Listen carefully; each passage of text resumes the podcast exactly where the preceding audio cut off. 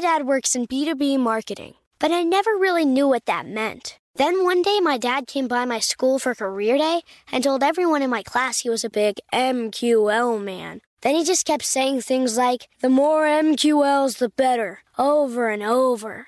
My friends still laugh at me to this day.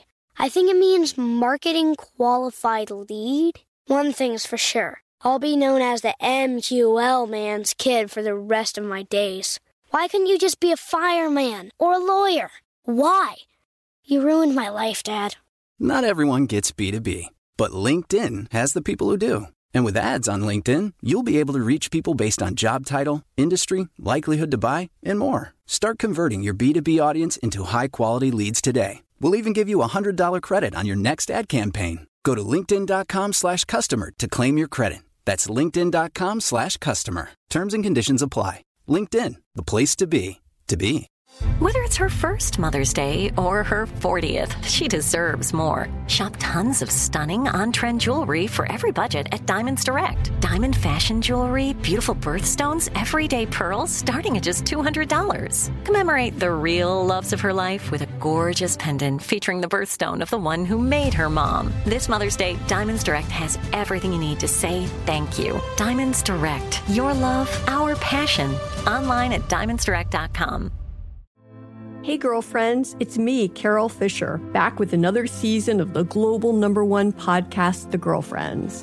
Last time, we investigated the murder of Gail Katz. This time, we're uncovering the identity of the woman who was buried in Gail's grave for a decade before she disappeared. Join me and the rest of the club as we tell her story. Listen to season two of The Girlfriends, Our Lost Sister on the iHeartRadio app, Apple Podcasts, or wherever you get your podcasts. So we are going to talk about how there's this one thing that will crush your marketing if you don't take it seriously. So Neil and I might have different imp- interpretations here, and I'm going to go ahead and start first, and we'll we'll go back and forth. So I, I think one thing that will crush your marketing for sure, uh, this this is probably the one thing, is if you don't build a culture of experimentation. And what that means is you're constantly, one, you're very open-minded. You're two, that means you're also open to failure. And it doesn't, it also means that you're not holding anything to be too sacred. It means you have strong views that are loosely held.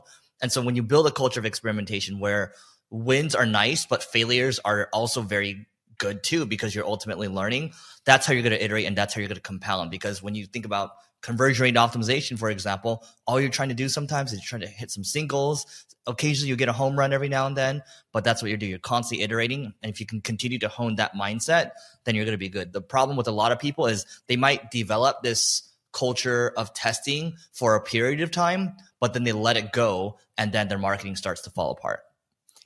Dude, so I'm actually very similar to you. I believe that if you don't keep experimenting and testing, it's going to really break your marketing in the long run.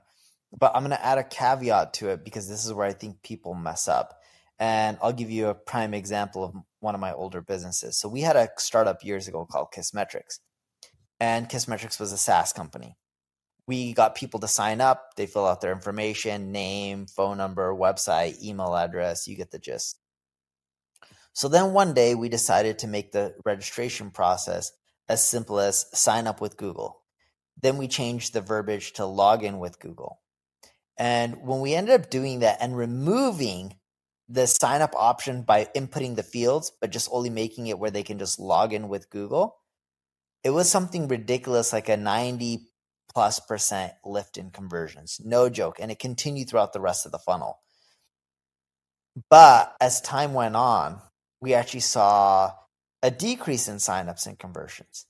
And no one ran the experiment again in the short run, at least, when we started seeing uh, the decline. Actually, over time, we saw the decline. But as we were seeing the decline, no one ran the experiment again of how having sign-up form fields or sign-in with Google or both. They just assumed, well, this experiment worked in the past. It works. We already tested it.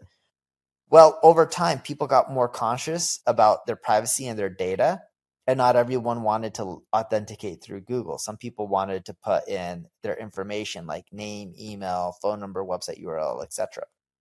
And what we found is by removing form options in the earlier days, it increased our conversions, but in the long run, it actually decreased our conversions because consumer behavior and perception over data and privacy change, and it actually tanked conversions. So what we found was when we ended up running a model where letting them sign up by manually putting in their information or, you know, logging in through Google, that caused the most conversions in the long run, but you had to retest and run more experiments. So the point I'm trying to get is, yes, it's one thing you need to continually experiment and have that culture of it, but internally your culture can't just be we ran a test, it won, that's an end all be all. Well, in the future, that test may not still work. So you may need to either revert it or retest or come up with different variations or better variations because people change over time. And that's, I think, a big thing that people forget in marketing when they're running experiments.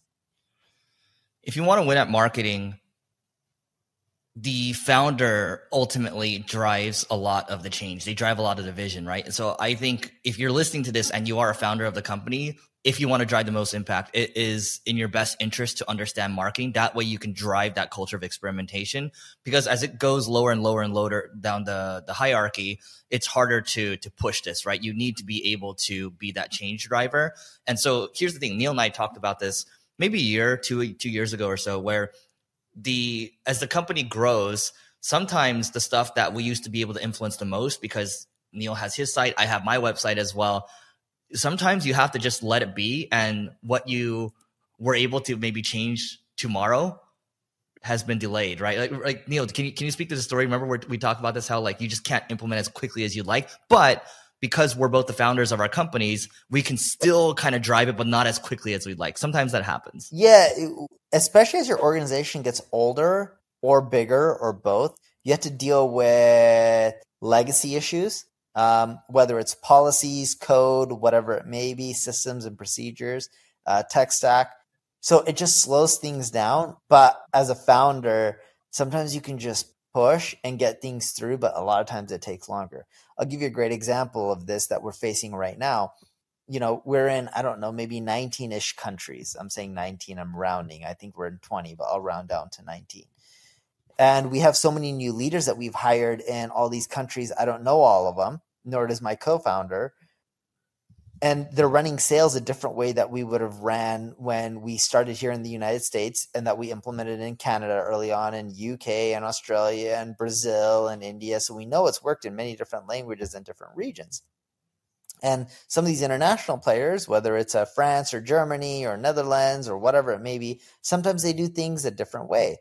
I'm not saying it's right or wrong, but when you get large and there's so many layers, it's harder to get in. But my co-founder, you know, him and I had a talk.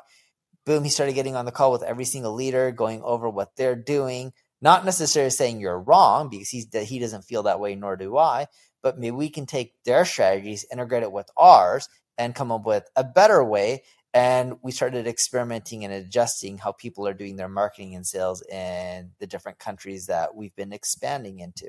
But sometimes it just takes a little bit longer as you get bigger, because you're just dealing with a lot more layers, politics, um, you know, legacy issues, especially if you have a lot of customers. It's really hard to just adapt everything really fast. All right. So there you have it. Build that culture of experimentation, and you will find that a lot of other values will trickle in, and just, it's on you to keep it going, because you're listening to this and we believe that you're smart and you will make things happen. So don't forget to rate, review, subscribe. It really helps this pod grow, trying to take it to the next level here, and we will see you tomorrow. Hey, girlfriends, it's me, Carol Fisher, back with another season of the global number one podcast, The Girlfriends. Last time, we investigated the murder of Gail Katz. This time, we're uncovering the identity of the woman who was buried in Gail's grave for a decade before she disappeared. Join me and the rest of the club as we tell her story. Listen to season two of The Girlfriends, Our Lost Sister, on the iHeartRadio app, Apple Podcasts, or wherever you get your podcasts. Get emotional with me, Radhi Devlukia, in my new podcast, A Really Good Cry. We're going to be talking with some of my best friends. I didn't know we were going to go there on this. People that I admire. When we say listen to your body, really tune in exactly. to what's going on. Authors of books that have changed my life. Now you're talking about sympathy, right. Which is different than empathy, yeah. Right? Never forget, it's okay to cry as long as you make it a really good one. Listen to A Really Good Cry with Radhi Devlukia on the iHeartRadio app, Apple Podcasts, or wherever you get your podcasts. It's brand new season two. I'm Marissa Thalberg. And I'm Stephen Wolf-Bedetta. And we're excited to be back having bigger, bolder, and always real conversations. Straight from the C-suite front lines of marketing, media, and more. We have great friends joining from people you may know, like Wilmer Valderrama and Bobby Burke. And people you'll want to know. So grab a coffee or, hey, even an Aperol Spritz and come join us on America's number one podcast network, iHeart. Listen to Brand New on the iHeart Radio app, Apple Podcasts, or wherever you get your podcasts.